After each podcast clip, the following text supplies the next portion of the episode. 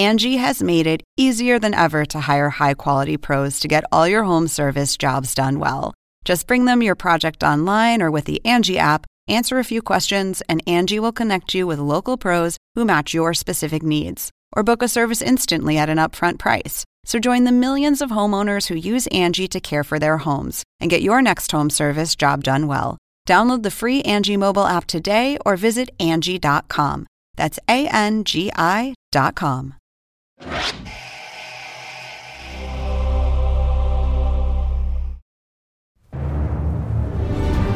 Coming to you from New York, New York, this is the official Gilded Age podcast.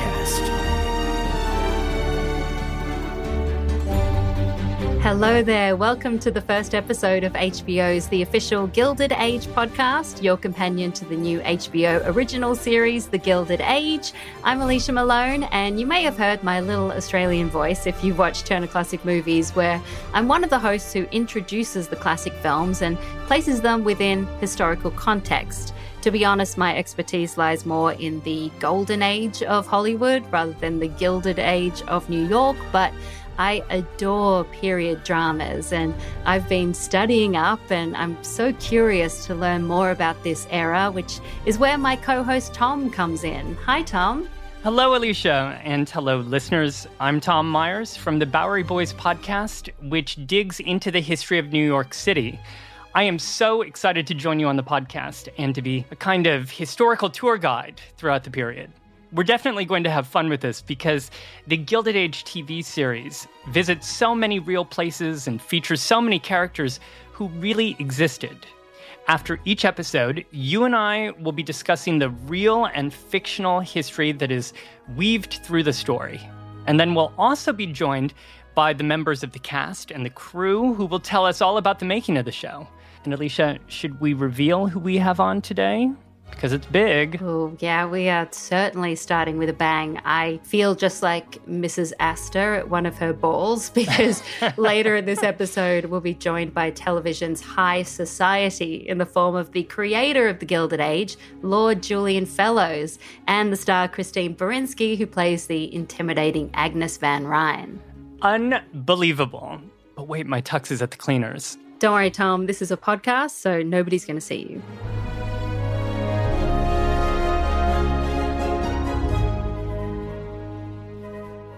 Well, today we're discussing season one, episode one of The Gilded Age, written by Julian Fellowes and directed by Michael Engler. And we're going to focus right now on the social hierarchy that existed in New York in the 1880s. Yeah, we have a lot of ground to cover today because, Tom, this first episode of the series introduces us to many of the show's principal characters, and we get a sense of where they fit in into this world. Yeah, we've got multiple families with their multiple staffs, and there's all kinds of drama right from the start. So much drama. But before we dig into that, let's just back up for a moment and set the scene because this series opens with sheep in Central Park and a title card showing that this is New York in 1882. So, when was this in terms of the Gilded Age? Uh, right smack in the middle of it. The period that we call the Gilded Age started in the years following the Civil War in the late 1860s uh, and was really in its prime in the 1870s and 1880s and 1890s. So, when did it end? Around the turn of the century, it would be followed by the Progressive Era, although some historians push the end date all the way back to World War I. So that means here in 1882, it is prime Gilded Age. Although, did they call it the Gilded Age at the time? No, the term Gilded Age actually comes from a novel that was written in 1873 by Mark Twain and Charles Dudley Warner called The Gilded Age A Tale of Today. It's a satire about greed and corruption. That sounds familiar. Yeah, I think I think we're in probably for some greed and corruption in this show. Yeah. Well, what I find interesting is that term gilded age because it, it sounds glamorous, but it wasn't meant to be complimentary. From what I understand, Twain was was actually criticizing this time period. Exactly. Yeah, it's not the golden age, but the gilded age, which is it's a cheaper version, right? Gilding is just a thin layer of gold that's painted over another material to make it appear like it's gold. Uh, and we see a lot of that inside those townhouses and mansions that we'll be visiting on the show. Yeah, Mrs. Russell's ballroom. But there is something shallow about it, isn't there? It gilding, it's kind of it's fake, it's a veneer that's hiding the truth. Exactly. And decades later in the 20th century, with some perspective, the term would then be begin to be applied to this entire period. Well, that makes sense. It does really seem to fit this time period. Yeah, because these decades were undoubtedly filled with gold. I mean, we're talking about previously unheard of wealth and, and huge fortunes made in a variety of industries. But these fortunes were held by a tiny minority of Americans. Right. It wasn't exactly a, a golden age for everybody. No, most didn't consider it golden at all. There was a lot of unrest during this period. There were terrible working conditions, uh, worker strikes. Sometimes these were brutally repressed. And there were also two financial depressions during the Gilded Age in the 1870s and 1890s. And another social dynamic we see at play amongst the wealthy is the battle between old New York, as the character of Agnes Van Rhijn calls it, versus new New York. It's really old money versus new money. And sometimes, yes, yeah, sitting uncomfortably close to each other. In this opening scene of the show, we see two butlers from two splendid homes, right, nod at each other. There's the English born butler, Bannister, at the Van Rhijn's townhouse, sort of forcing a smile across 61st Street to church the American born butler for the Russell family, who is at the time supervising the, the moving in of boxes into the family's palatial new mansion. Old money, the Van Rhijns, watching new money, the Russells moving into their neighborhood, and as you say, into a much more lavish home. And this really is the central tension in this episode. And not just about the extravagantness of their home, but also what that home represents. Oh, exactly. Yeah. For the Van Rhijns and for old New York society, the Russells were arrivistes, right? They were nouveau riche. They were not part of New York society, often referred to as Knickerbocker society. These were families who could, you know, trace their origins back generations to the earliest days of New York. And by the way, bonus points if your family dated back before the city was even called New York, back when it was still Dutch controlled and called New Amsterdam in the 17th century. Like the fictional Van Rhijns. Exactly. Van Rhijns and the Van Rensselaers and the De Peysters and the Schermerhorns. And also families from New York's British and early American period, like the Livingstons and the Morrises. So, would you say this, this old New York was kind of like American royalty? Yeah, you could say that. Royalty in a nation where the aristocracy and royalty didn't formally exist. Society was the closest thing that we had. So that's the top of society, but let's go back down into the real world because in Doylestown, Pennsylvania, we're introduced to the lovely Marion Brooke, and she's meeting with her dashing lawyer Tom Raikes after her father has died. So, how much is left? I've paid the funeral charges and other outstanding accounts, and I will waive my own fee. There's no need. There is every need. You will have in your possession somewhere in the region of $30. You see, Mr. Raikes, none of this is what my father told me. Bad news. Alicia, what are your first thoughts about Marion and, and how she fits in here?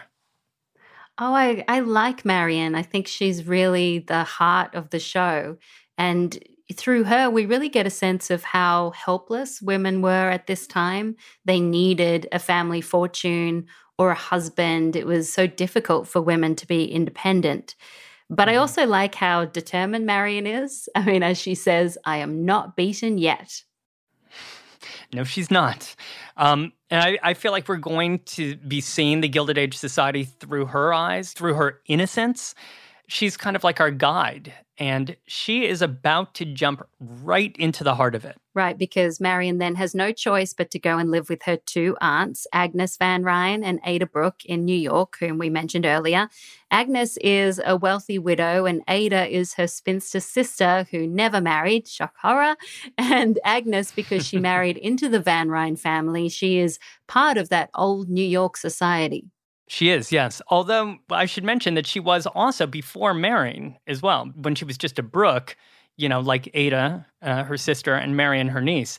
Agnes, in fact, reminds Marion, quote, Your grandmother was a Livingston. You belong to old New York.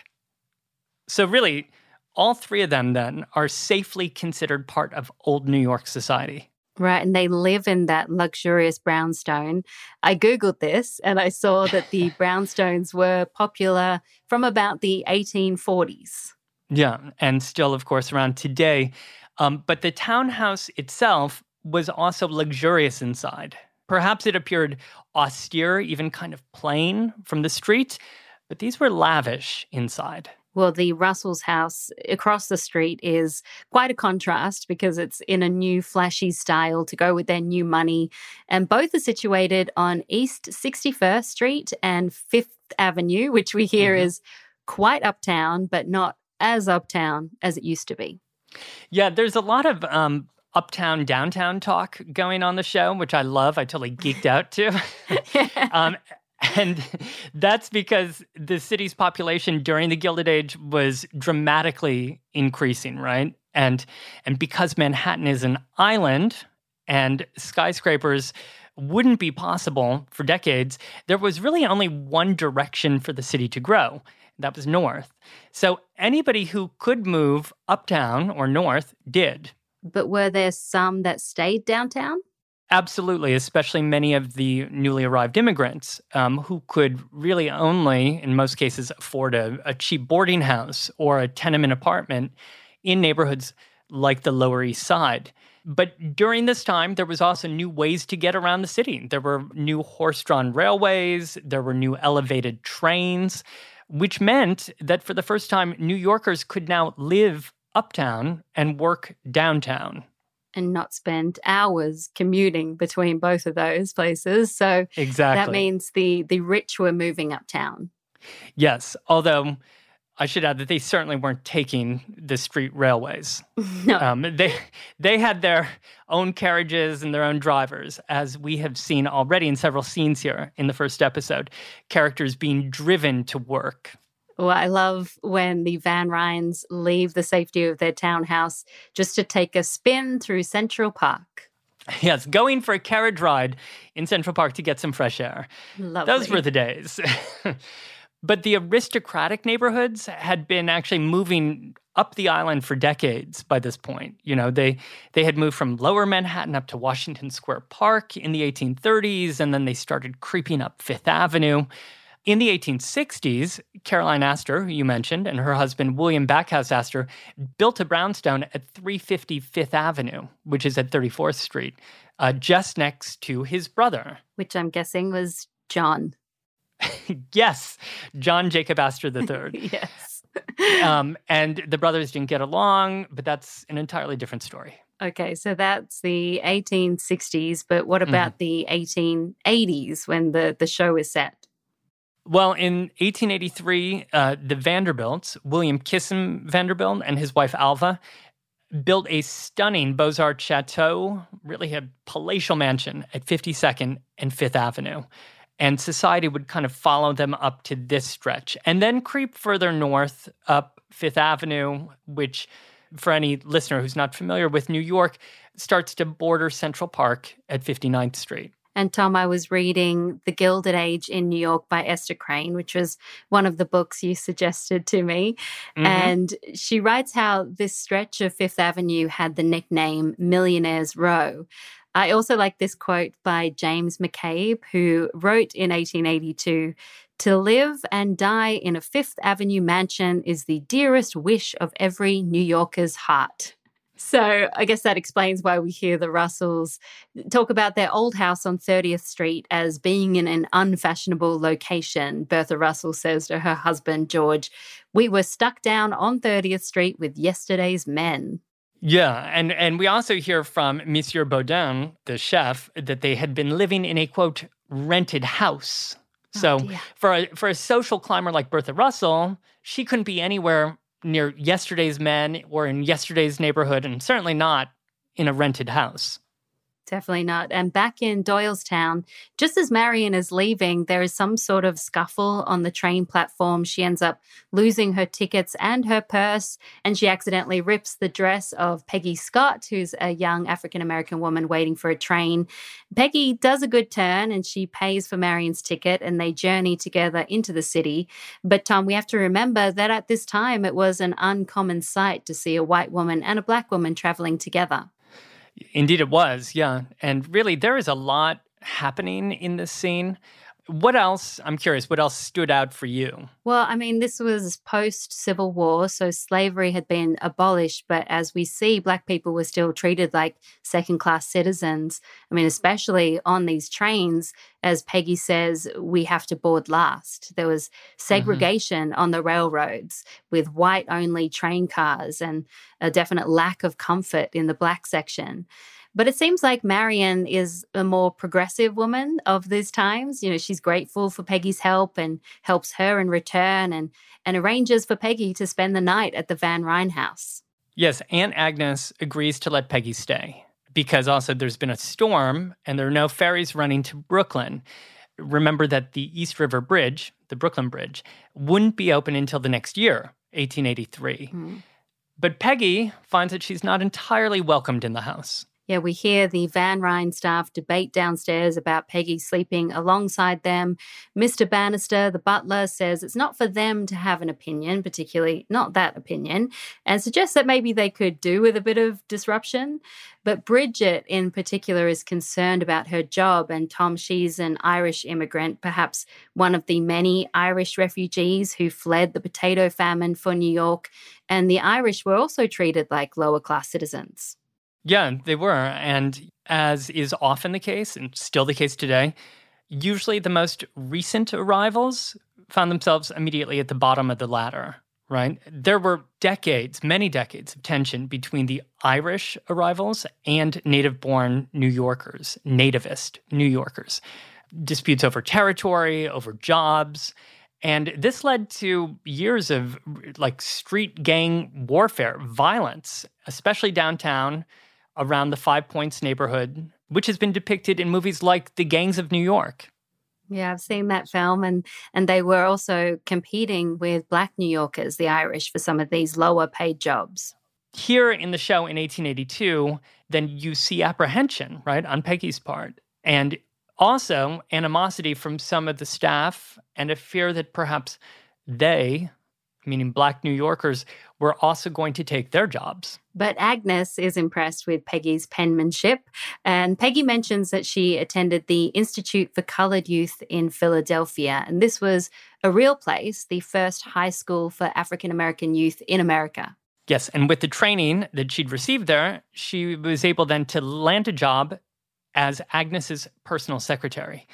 But also, even with those credentials, did you notice that as soon as Peggy is admitted into the Van Rhijn house for the evening, it's just immediately understood that she goes downstairs to eat with the staff Mhm. and that she sleeps upstairs, you know, in the servants' quarters.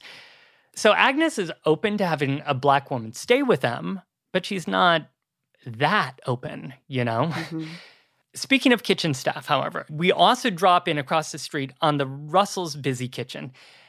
Did you notice any big differences between these two kitchens and these two staffs? Well, mainly that there was a big size difference. I mean, Yeah. the numbers of staff at the Russell residence definitely outnumber the small group at the Van Rhijns. Yeah, and also that the Russells were so fancy, right, that they've even hired a real French chef, Monsieur Baudin, which was an unheard of extravagance at the time. Well, also in this episode, we start to get an idea of how important charity was to the women of the Gilded Age. It's a permissible way for women to work, as Agnes suggests to Marion, but also it presented a sort of a back door for women like Mrs. Russell to get in to the social set, although she wasn't so warmly received by Aurora Fane. Tell Aunt Agnes they were here. She'd be livid with me. She'll find out. I feel rather sorry for the girl. I liked them. That's not the point. What is the point? Let's face it, Aunt Ada, we need money. And you know how much those women give when they want to get in. There's a price for that, Aurora, and it's no good thinking you won't have to pay it. So, Tom, these wealthy women were doing some good for the underprivileged, but it wasn't entirely altruistic. Well, I mean, yeah, to be sure, many charities did quite a bit of good at the time, and, and many were operated by religious organizations, you know, like the Five Points House of Industry in the 1850s, and the New York City Rescue Mission and the Bowery Mission in the 1870s. But here we see society women who were also raising funds for good causes, which actually happened. And in the show here, we see that they are planning a bazaar to raise money for a charity that helps, and I quote, train young orphans to be servants. so, yeah, even if it's a good cause, they really got to work on that wording. they sure do. But they need donations, which brings us again to George and Bertha Russell. New money personified. Alicia, how do we feel about the Russells? Well, I think they're both very ambitious. Obviously, George mm-hmm. with the railroad and and Bertha wanting to break into society. I like that they both seem to want to push New York into the future, but they have an undercurrent of ruthlessness about them. Like you would not want to cross them. Although, Tom, I still would have loved to visit their house. Oh, totally. Yeah. I I smiled actually when I saw Bertha walking through the mansion for the first time, you know, being yes. led by Stanford White as chandeliers were being cleaned and statues were being carted in. I just I love a big buzzing number like that. Um, and I also I guess I also felt that finally somebody seemed to be really having fun right? Mm-hmm. I mean, what's mm-hmm. more fun than moving into a new palace? Especially a palace that's you know been furnished with pieces you know that were snatched from other palaces like in Paris and Rome. Oh my gosh, how about George putting his legs on the desk that used to belong to King Ludwig of Bavaria. and this definitely happened.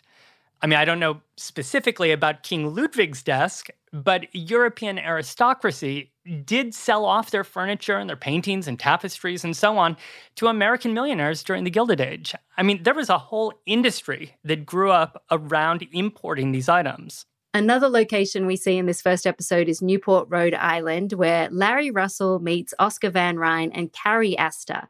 And Newport was where many wealthy New York families had summer cottages, but that's cottages in quotation marks because these houses were still very grand. And we'll be getting more into that in later podcast episodes. But here is Larry Russell and Carrie Astor talking about her mother's new home in Newport. And Oscar couldn't help but add his two cents.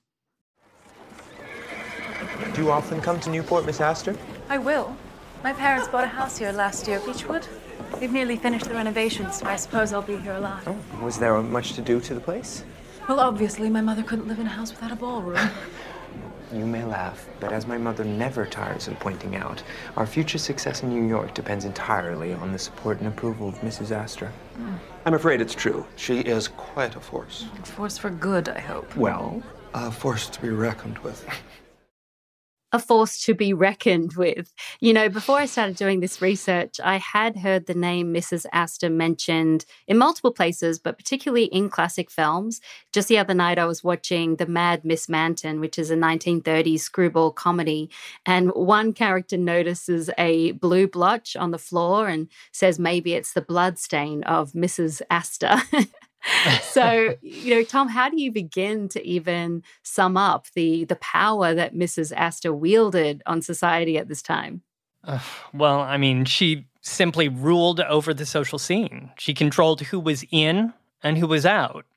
You know, really, society here in the 1880s, they'd hit a critical point because New York's old established families found themselves brushing up more and more often against newly rich families who were moving, relocating to New York. Why did they choose New York? Uh, because New York had become the economic capital of the country and also manufacturing and publishing capital. And all of these new rich families just bewildered old society. So Mrs. Astor then could kind of offer some guidance. She could offer insight into who was accepted into society and who wasn't. And not only do we get to see Mrs. Astor, we also see several members of the old society, like Anne Morris and Aurora Fane, along with Aunts Agnes and Ada, and they're all fretting about the consequences of befriending someone like Bertha Russell. Yeah. Oh, and they're all constantly reprimanding Marion for naively suggesting that they should be welcoming to the Russells. Although, of course, their charities will accept her money. Yeah, right. Of course, they will take a check. Uh, another major player in New York's social scene was Mamie Fish, who is the host of the party in Newport. And Tom, from what I understand, she was known as the fun maker. Like Mrs. Astor's parties could be long and drawn out, but Mrs. Fish's were fun and unique. I read about a birthday party that she threw for her dog, where her dog wore a $15,000 diamond dog collar. Mm. And also in this episode, we see her encouraging her guests to play croquet and then forcing them practically into playing a card game called Cinch. Yeah, I mean, she seems to have really been enjoying herself and probably got a kick out of subjecting her highbrow guests to her rather eccentric situations. Mamie Fish was married to Stuyvesant Fish, who was a member of New York's long respected fish family. Alicia. But speaking of throwing a party, Bertha, Bertha Russell, becomes determined to open her doors. And really, the climax of the episode surrounds her attempts to host what she calls an at home. Yes, which Bertha says in the episode is a, a less formal gathering. It's a chance for the curious to drop by and see her new home at a designated time. It's not dinner, it's not dancing. It's not in the ballroom. It's more casual. Of course, casual being a relative term. Right. And yes. one of the guests who is invited to the event is Stanford White. And he's the architect who the Russells use for their house. And he was actually a, a real architect. Oh, absolutely. By 1882, Stanford White was a partner at McKim Mead and White, which would become the most respected architectural firm in the city. He favored a, a neoclassical style, and he was also known for buying up European antiques and artifacts and antiquities and then working them into his new commissions, which we saw here in the show earlier as he walked through the new house with Bertha, pointing out the various items. But now, by the end of the episode, everybody is definitely curious about this new mansion that he's designed. And Bertha hopes that, quote, all the right people will show up for her big soiree. Sadly, they do not. And the downstairs staff worked hard on this party. They prepared tons of food. There was flowers and blocks of ice going into the house. But afterwards, Chef Baudin, Watson, Turner, Mrs. Bruce, and Church uh, all have something to say about how it went. Cooking for paupers? That's not what I'm used to. I dare say you're not used to making supper for guests who never turn up. The evening was a folly. This house is a folly. She's built a palace to entertain the sort of people who will never come here. Don't count her out so quickly. I agree. She knows what she wants. Why shouldn't she try to get it? It's nothing to me if she fails or succeeds. Isn't it, Miss Turner? You seem to take it personally. Failure's catchable, Mr. Church. It rubs off if you're not careful. And what about Mr. Russell? Is he a failure too?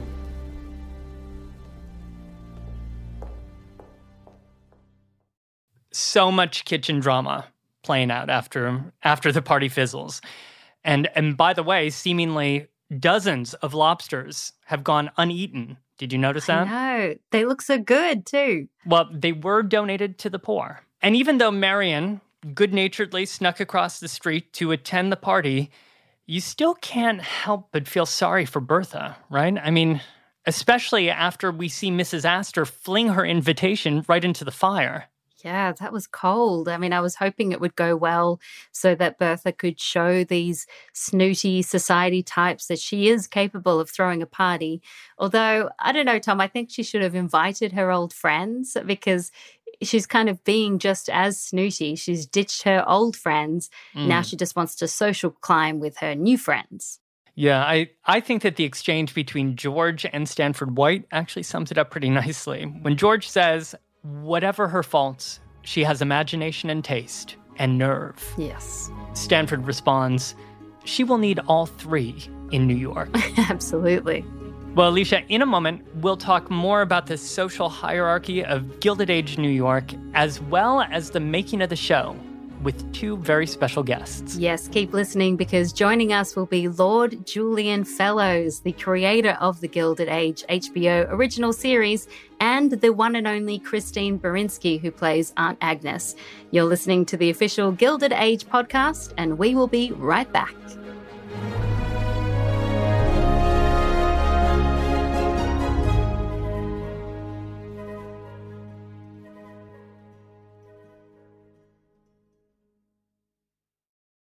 Now, you need to know we only receive the old people in this house, not the new. Never the new. What's the difference? The old have been in charge since before the revolution. They ruled justly until the new people invaded. It's not quite as simple as that. Yes, it is. Well, I'm new.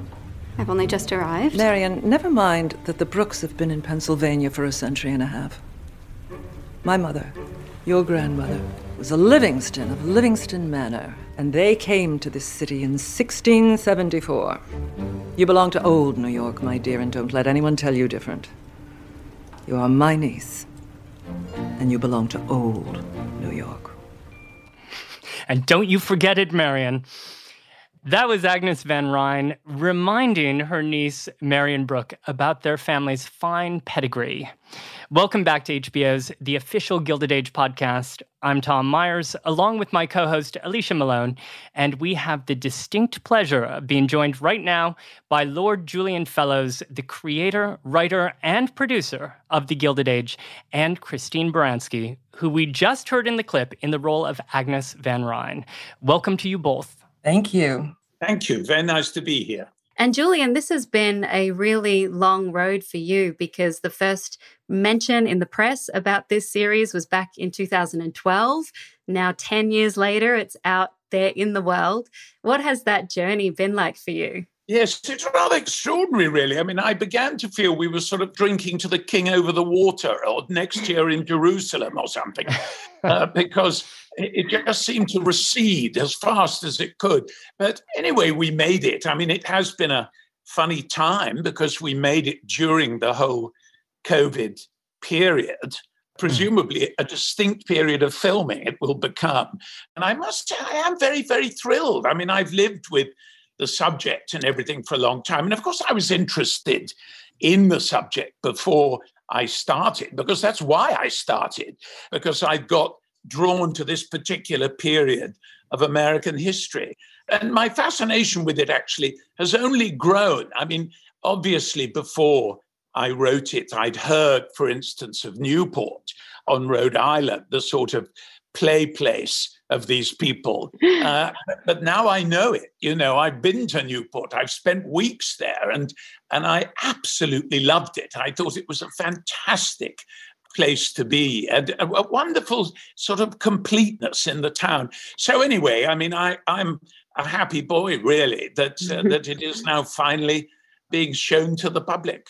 What an interesting point that you were producing this show about, you know, that has so much history in it during a historical period itself. I mean, you were living history and making history at the same time.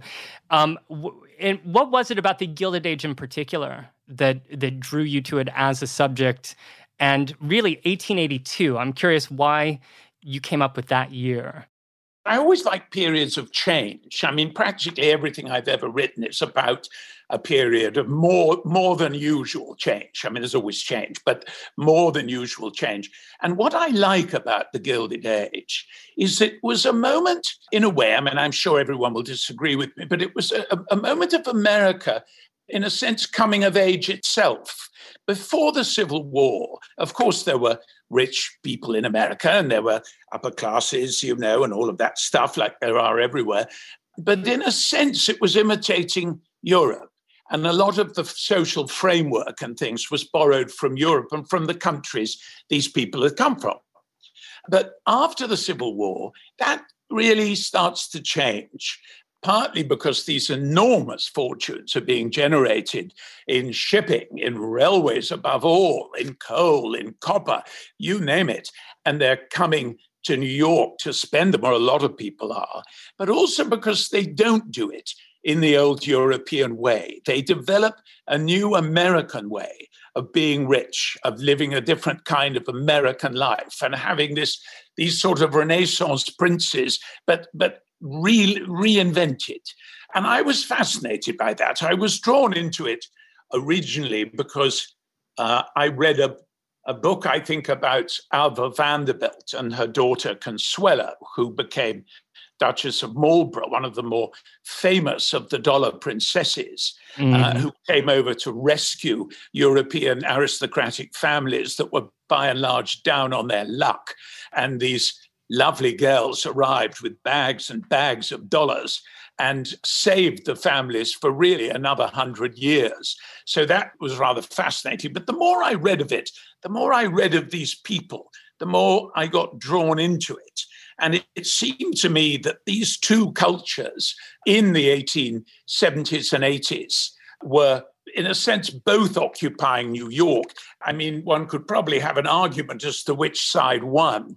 But at that period, Mrs. Astor realized that somehow she had to blend these two worlds in order not to have two societies running side by side and out competing each other, and particularly as one side had a great deal more money than the other.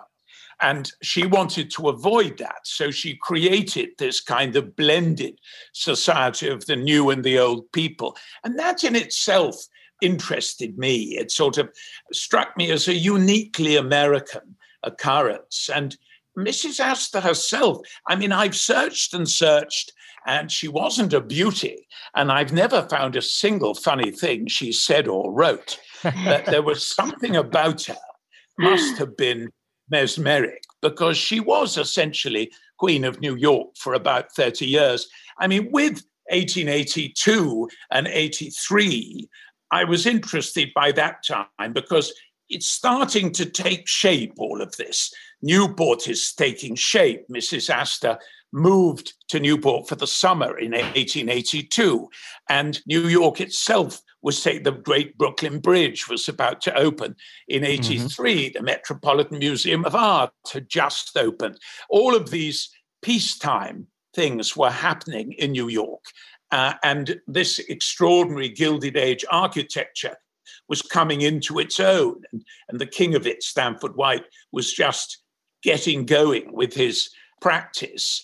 And I just felt, I mean, in the end, you know, you have to opt for one year rather than another. And I suppose what tipped it for me was that it was the year when Edison had his great display of electricity. Suddenly, everyone realized that actually electricity was the future and that it was going to change the world. And I loved that. I loved the fact that all the New Yorkers of every class and background, you know, an enormous number of them gathered to see this phenomenon, to see the buildings lit up and all the rest of it. And that seemed to me to be a nice, iconic moment of the new world arriving in the city. So I suppose that was what settled it, really. Yeah, absolutely. I mean, I have to say, between myself and Tom, Tom's a history buff. I'm more of a film buff, but I've been so enjoying learning about all of this history and just reading about this time in American history. Christine, for you, when you first got this role, how familiar were you with the Gilded Age and what fascinated you? I've always been fascinated by it. I have always loved the novels of Edith Wharton and, and Henry James. So it's a period that I love. I love the mores and the manners. And having been trained at Juilliard and been in plays where we wear wigs and corsets and learn fan language and various kinds of dancing, that that's sort of what I would call acting dressage, where the actors have to be mm. very precise and utterly specific and there's an exact way perhaps of saying or doing or behaving i find that wonderful as an actress to inhabit that world and certainly agnes is nothing if not utterly exacting in her in her thoughts and in her behavior. Things have to be done a certain way. So I absolutely loved embracing her character. And I had never done anything in period on film. I've done lots of plays, restoration and Shakespeare and, and Moliere, and, and, I, and I love doing period work. And I particularly love language and what one can do as an actor, just the way you say a certain sentence, the way your character would just make her point in a certain way and just exactly where to pause and all. And there it was. There was Julian Fellowes. And I always, for years, when I first heard that Julian was considering doing some American version of a Downton Abbey, I thought, oh, dear God, please, please let me be on some list. And then it happened that we were always uh, nominated. I remember sitting across from the Downton Abbey cast, and I was happily always in the same category as Dame Maggie for supporting actress. And of course, she always won. Mm. You know, you don't even have to think of a speech because it's like, oh, uh, you know. But at the HBO party, I don't think Julian remembers, but I approached him and we had a lovely conversation. This was ages ago and I talked about having a family connection because my my late husband, his grandmother was a Drexel, and his aunt was a prominent society lady, Elizabeth Drexel Lehr. And so Julian, of course, knew all about this woman and the family. Anyway, that was years ago. And then I was doing some recycling in my garage when I got a call from my manager who said, You're being offered this Oh, I remember exactly where I was standing. So it's quite literally a dream come true. Any actress would want to be in this, but particularly Agnes, who I I've now called a walking declarative sentence. She just thinks she's right. She's simply right. Yeah. And you're all wrong, and I dread the future. we we actually have Mr. and Mrs. Drexel announced that a ball during the series. Ooh, I'm looking forward to that. Of course, Agnes Van Rhijn is a fictional character, as are most, but not all of the others on the show. Julian, how did you decide which real life personalities to incorporate into the story? Was Agnes, for example, based on a real person? Well, I think they're all based on sort of bits, they're amalgamated bits of mm-hmm. real people and real incidents.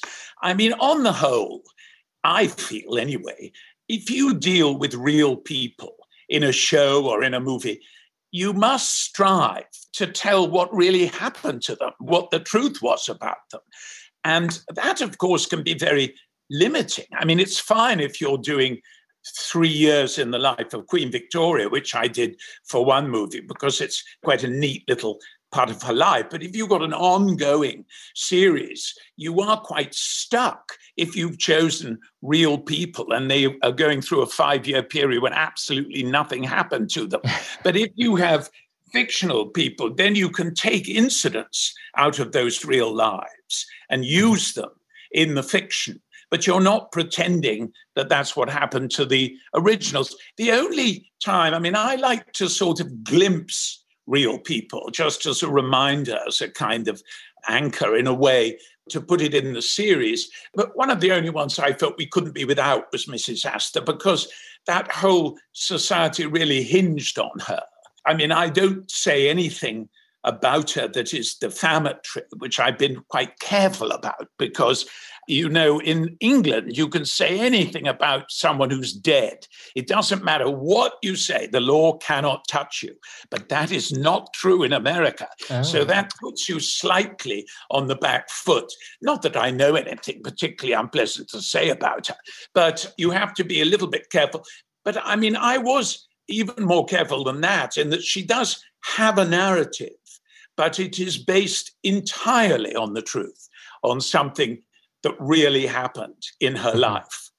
Yeah. And speaking of amalgams, in this first episode, when I was seeing George Russell for the first time, I was thinking, oh, right. So he's sort of a Vanderbilt, but no, he's actually a Jay Gould. He's got dashes of all of these different historical characters sort of melded together. Yes. I mean, I was very interested by Jay Gould, who was fantastically ruthless in business to an extent that Mrs. Astor would never let him in. He was never allowed into society.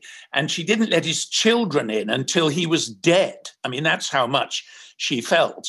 But he was an incredibly affectionate father and a very caring and faithful husband. And the marriage was very happy.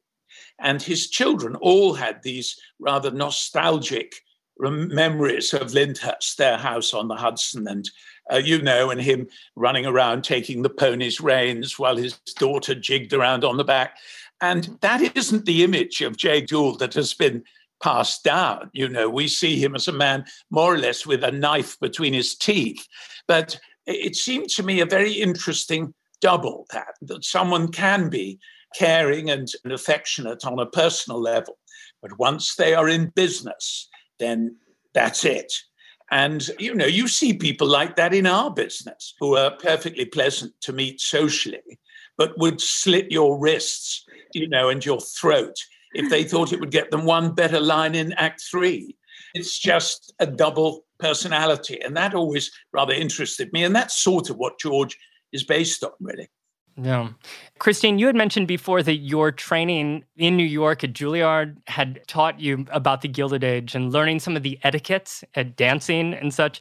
How did that come into play here as well? Or did you have extra on set coaching for 19th century etiquettes? Oh, indeed. We had a lot of coaching. And then because we were preparing to do it, so I was already reading, you know, rereading Edith Wharton and reading about the Gilded Age and going to the New York Society Library and oh. reading a long book, Yawn, about the Livingston family. But we were supposed to start much earlier and then we were shut down, which lengthened the amount of time to prepare almost too much so you know they oh my gosh you're just chomping at the bit to start work so there was lots of time to read and of course we did have sessions to get a uniformity of speech. You know, you don't want to sound like an English person, but that strata of society did have a way of speaking.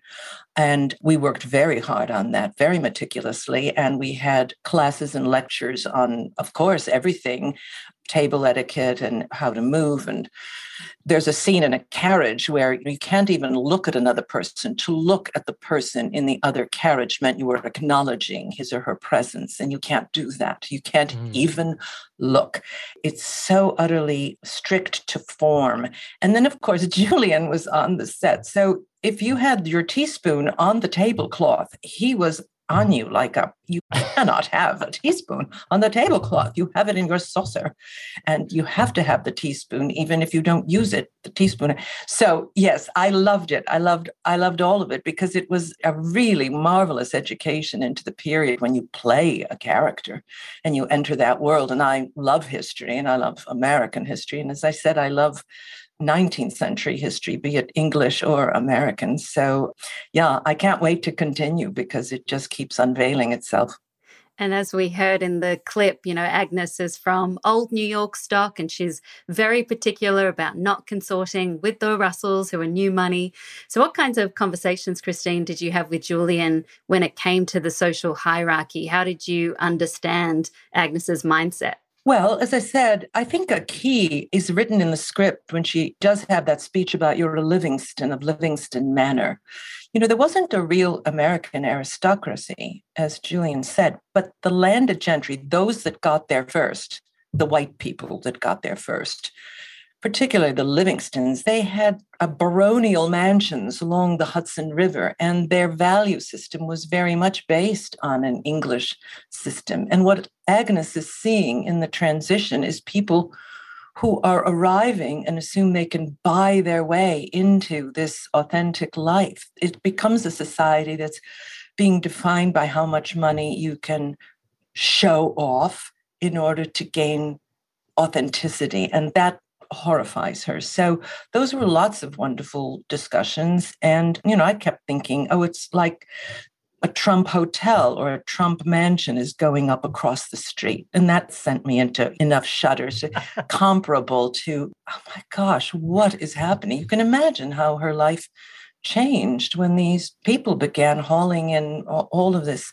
masonry and, and statues and paintings Gilding. and built this palace Yes, literally gilding. So, Julian, do you have anything else? I mean, I it, it just that part of the discussion is so key for Agnes and Ada that their lives are being, their way of life, their whole sense of life is being challenged. Their whole value system yes. is being undermined and being replaced. I mean, I think what's important is that we're catching America at the cusp of when old European based America is coming to an end and is being replaced by this new, very dynamic country with this fantastic, I mean, the manufacturing, the different things going on. They were going to be the richest country in the world. The next century was going to be the American century. You know, it was all this moment sort of beginning to happen.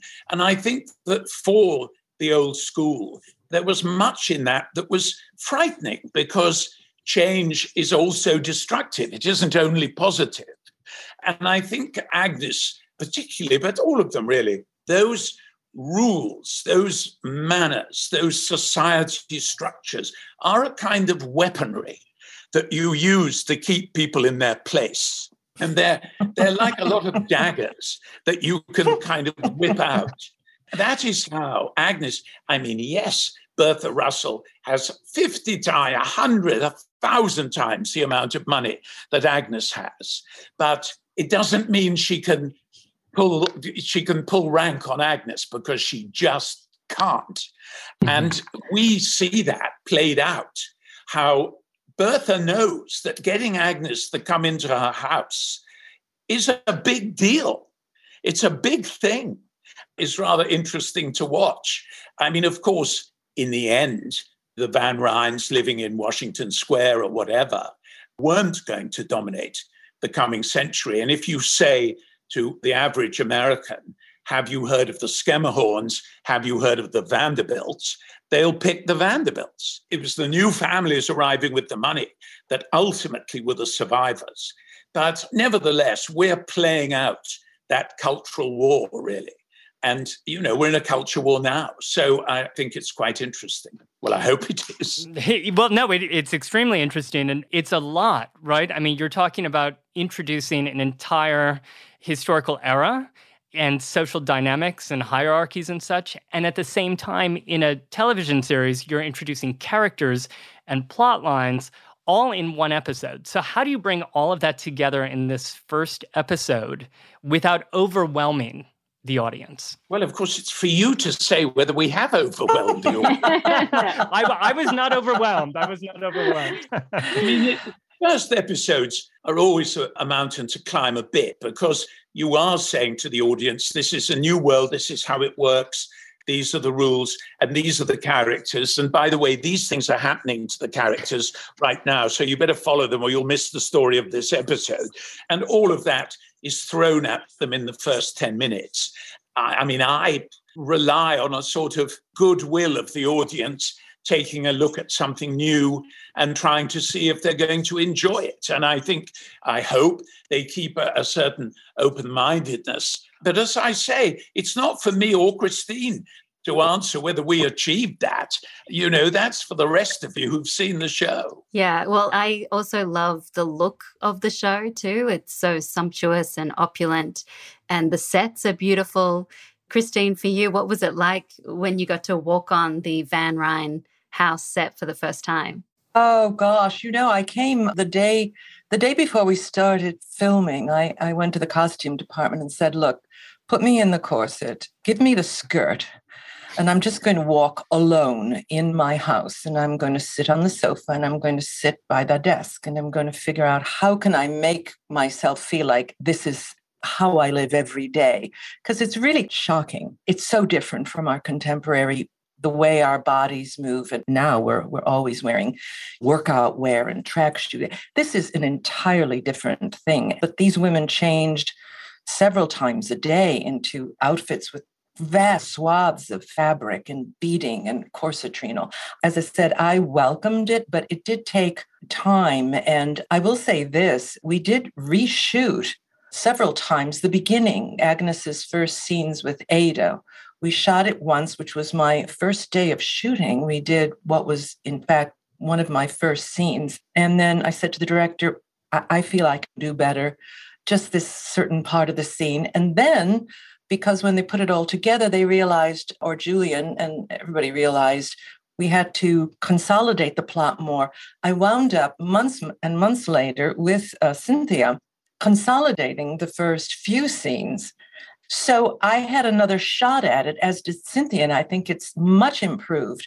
But the whole thing with with your costume and all, it took you know, I said to the director, well, now that we're done shooting all 10, I'm ready to start again. And now I know how to do it.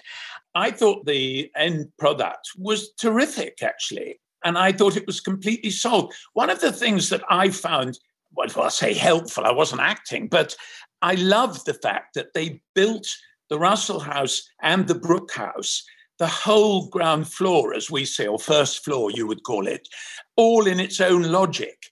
So you weren't leaving this soundstage to go to the drawing room or to go to the dining room. That was the logic of the house.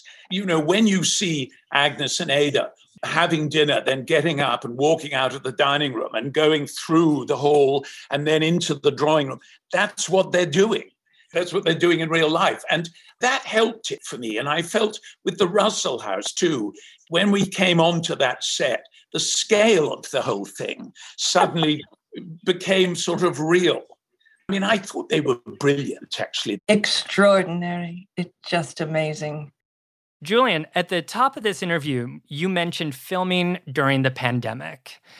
I imagine that there were challenges along the way, but luckily it also opened up possibilities because so many fabulous actors were not working on Broadway due to it being shut down at the time. We had heard director and executive producer Michael Engler was instrumental in this effort. He was determined. He, you know, when it was clear that for all of them, the tap had just been turned off. I mean, all of these theatres were dark for months and months and months.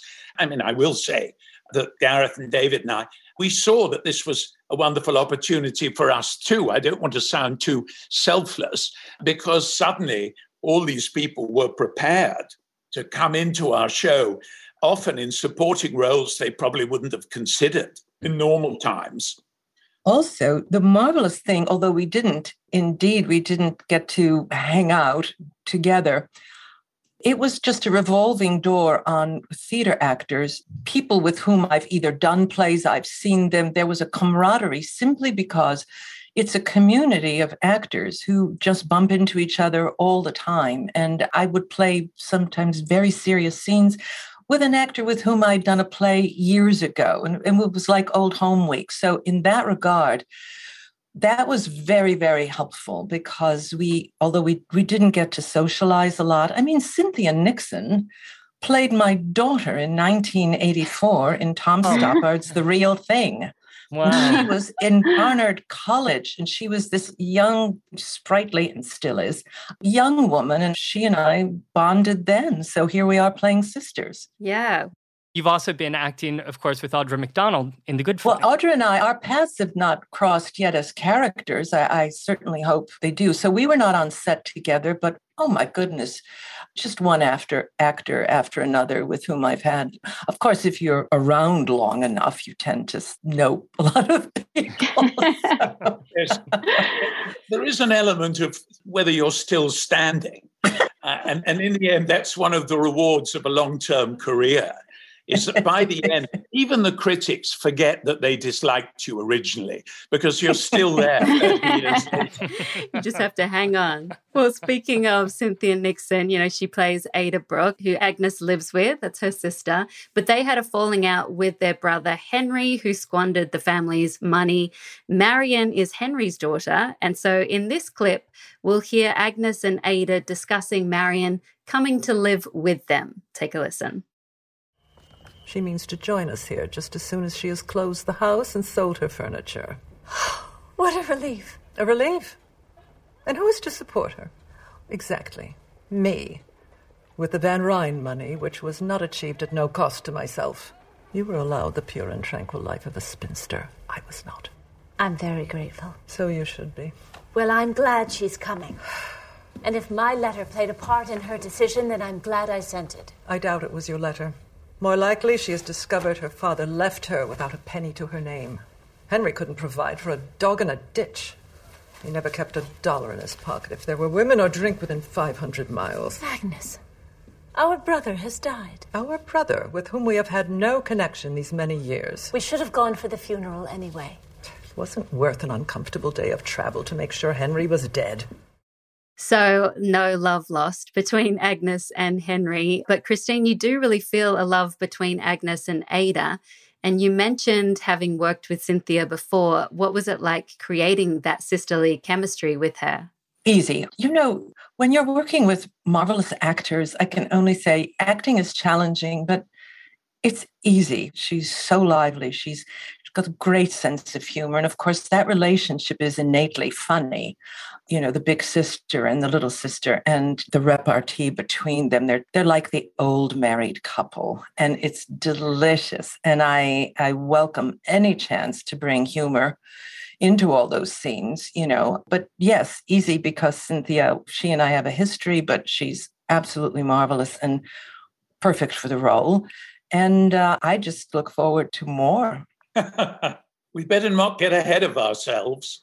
That's true. That's true. I was just looking at that clip thinking that was indeed exposition that I was spouting, except that even when I was talking about Henry, it brings up such anger in me that anger is fresh. And so it really isn't expositional. She cannot get over the fact that this brother so squandered their fortune that then Agnes did have to marry a man she really did not love and move away from the family homestead. And their lives were irrevocably altered. And they had no relationship with this young woman who's coming to live with them. I mean, what I always try to do in those situations in a drama is to give everyone a reasonable point of view that you understand.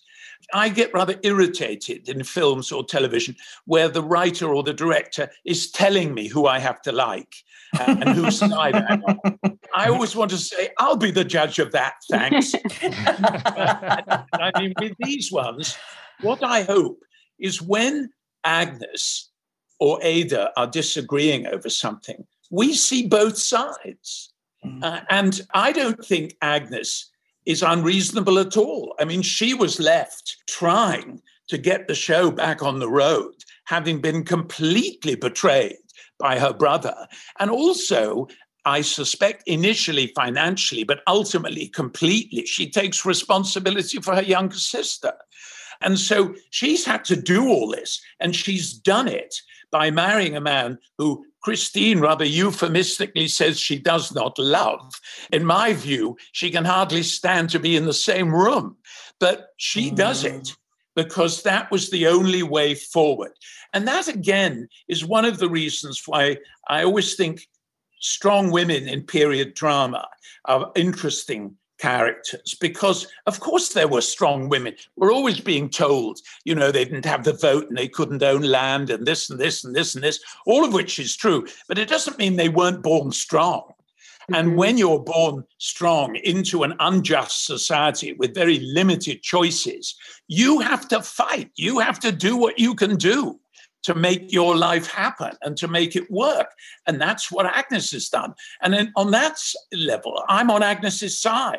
Indeed, and there wouldn't have been a Gilded Age without the women because the men were busy making money and then they'd go to their clubs. It's the women who created that society. And you see Bertha orchestrating every bit. Her husband was busy in his office dealing with the railway.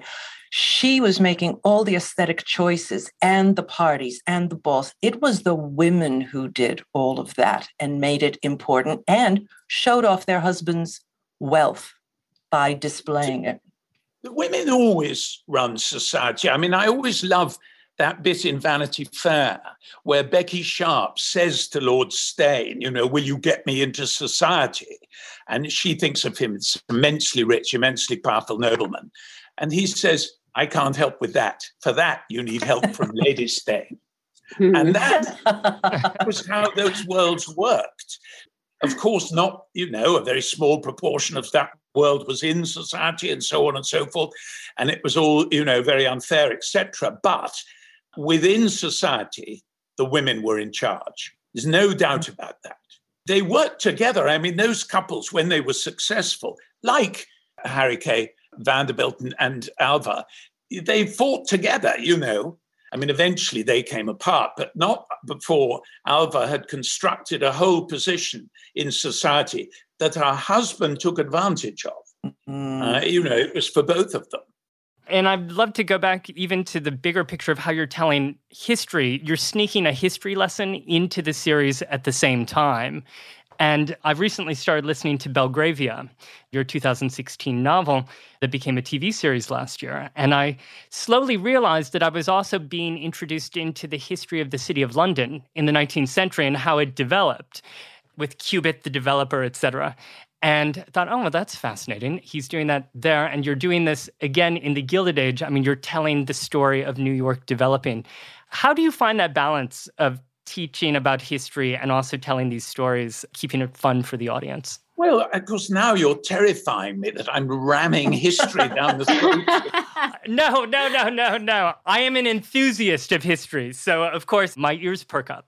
History is the story of why we are what we are, why we are how we are, all of this stuff.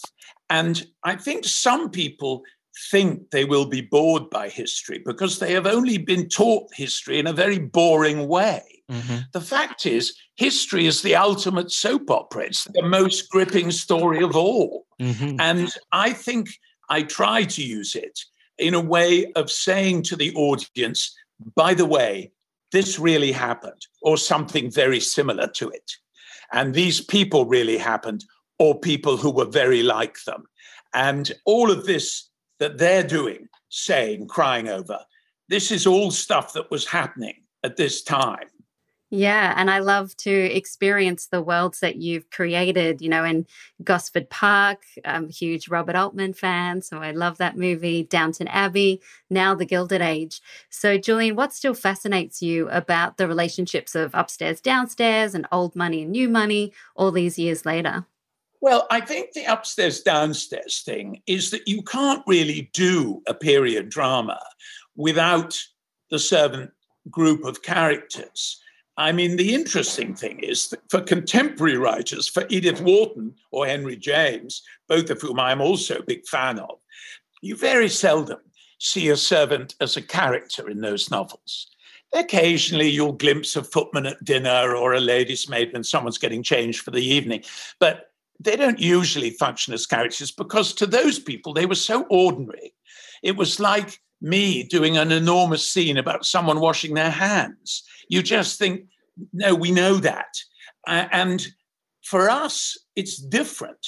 We don't see those servants as non people who were just gliding in and out of rooms carrying trays and mending dresses and cleaning shoes. We see them as people, and we have a different take on them that every one of those tweenies and maids and chauffeurs and foot, they were all leading a life and they were all leading a life of which they were the central character. And that for me has put a different dimension into the period drama of post war Western world. And if I've been part of that, waking people up to it, then I'm very happy about that because now, you know, the National Trust and these different organizations all over the world showing off these palaces, they show you the kitchens, they show you the servants' hall, they show you all these, the luggage rooms and the this and that, because that's what people come to see. They want to see it. Until really pretty recently, all those rooms were used for offices they didn't think the public wanted to look at them. All they were shown was the ballroom and the library and the drawing room and the this, that, and the other. But you didn't get any of the mechanics. And I hope that I've been part of that change. I certainly hope so. Anyway. I think you have, and there's a whole world down there, and we can't wait to see more of the Gilded Age. So, Christine Baranski and Julian Fellowes, thank you so much for joining us on the podcast. Thank you for having us. Yes, thank, thank you. you for inviting us. Wow, that was so much fun. Yes. Who knew that Christine Baranski is actually descended in real life from Gilded Age society? From Elizabeth Drexel Lehr. I know. And my favorite part was when she called Agnes a walking declarative statement. That's just the perfect way to describe that character. And Yeah. Tom, I don't know, we started out strong with this episode. I don't know how we're going to top this, but we will because it's only the beginning. So join us next week for another episode of the official Gilded Age podcast, where we will have even more special guests from the series. Yes, and we'll be talking about the history behind some of the real New York City locations that we see in the show. Can't wait. Okay, that's it for us. But be sure to watch new episodes of The Gilded Age Mondays on HBO and HBO Max before tuning into the next podcast. And we'll talk to you then. Bye. See you soon.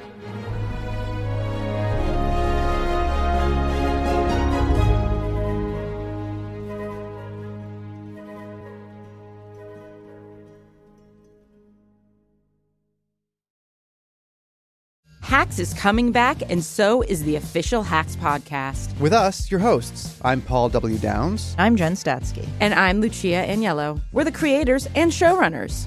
Each week on the podcast, we'll break down the new episodes. We'll also have special guests, cast and crew from the show like Hannah Einbinder and Jean Smart. Hack Season 3 is available to stream now on Max. Be sure to listen wherever you get your podcasts or listen directly on Max.